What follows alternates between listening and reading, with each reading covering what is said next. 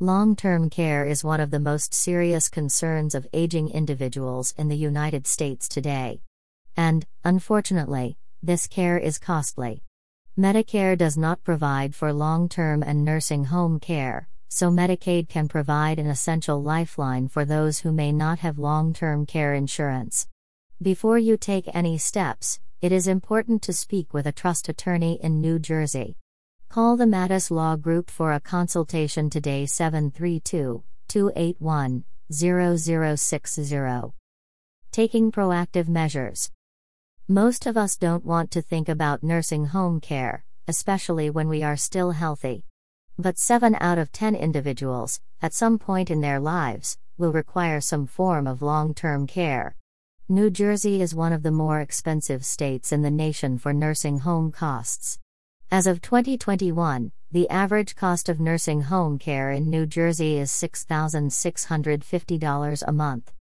Consequently, many people turn to Medicaid to provide critical financial help. But Medicaid has very narrow and specific parameters that must be met to be eligible for benefits. Many individuals have too many assets to qualify for these Medicaid benefits and can be left at the last minute paying for long term care out of pocket instead of leaving it to the ones they love.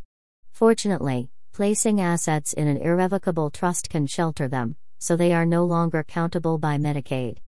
Countable versus non countable assets under Medicaid. An individual's income and assets are limited to be eligible for Medicaid benefits for institutional care purposes. Assets for a single person are capped at $2,000 and $4,000 for married couples. Assets that are considered countable under this cap are cash, stocks, bonds, savings and checking accounts, and real estate that is not a primary residence.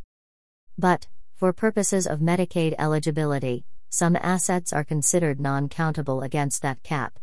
These include a primary residence, personal belongings, IRAs and 401ks, household furniture, an automobile prepaid burial services any property held in an irrevocable trust. How an irrevocable trust protects assets. A trust is a separate legal entity that can own assets for the benefit of its beneficiaries. An irrevocable trust, like its name suggests, cannot be revoked. A trustee is named who manages it and distributes its assets to the beneficiaries according to the trust agreement.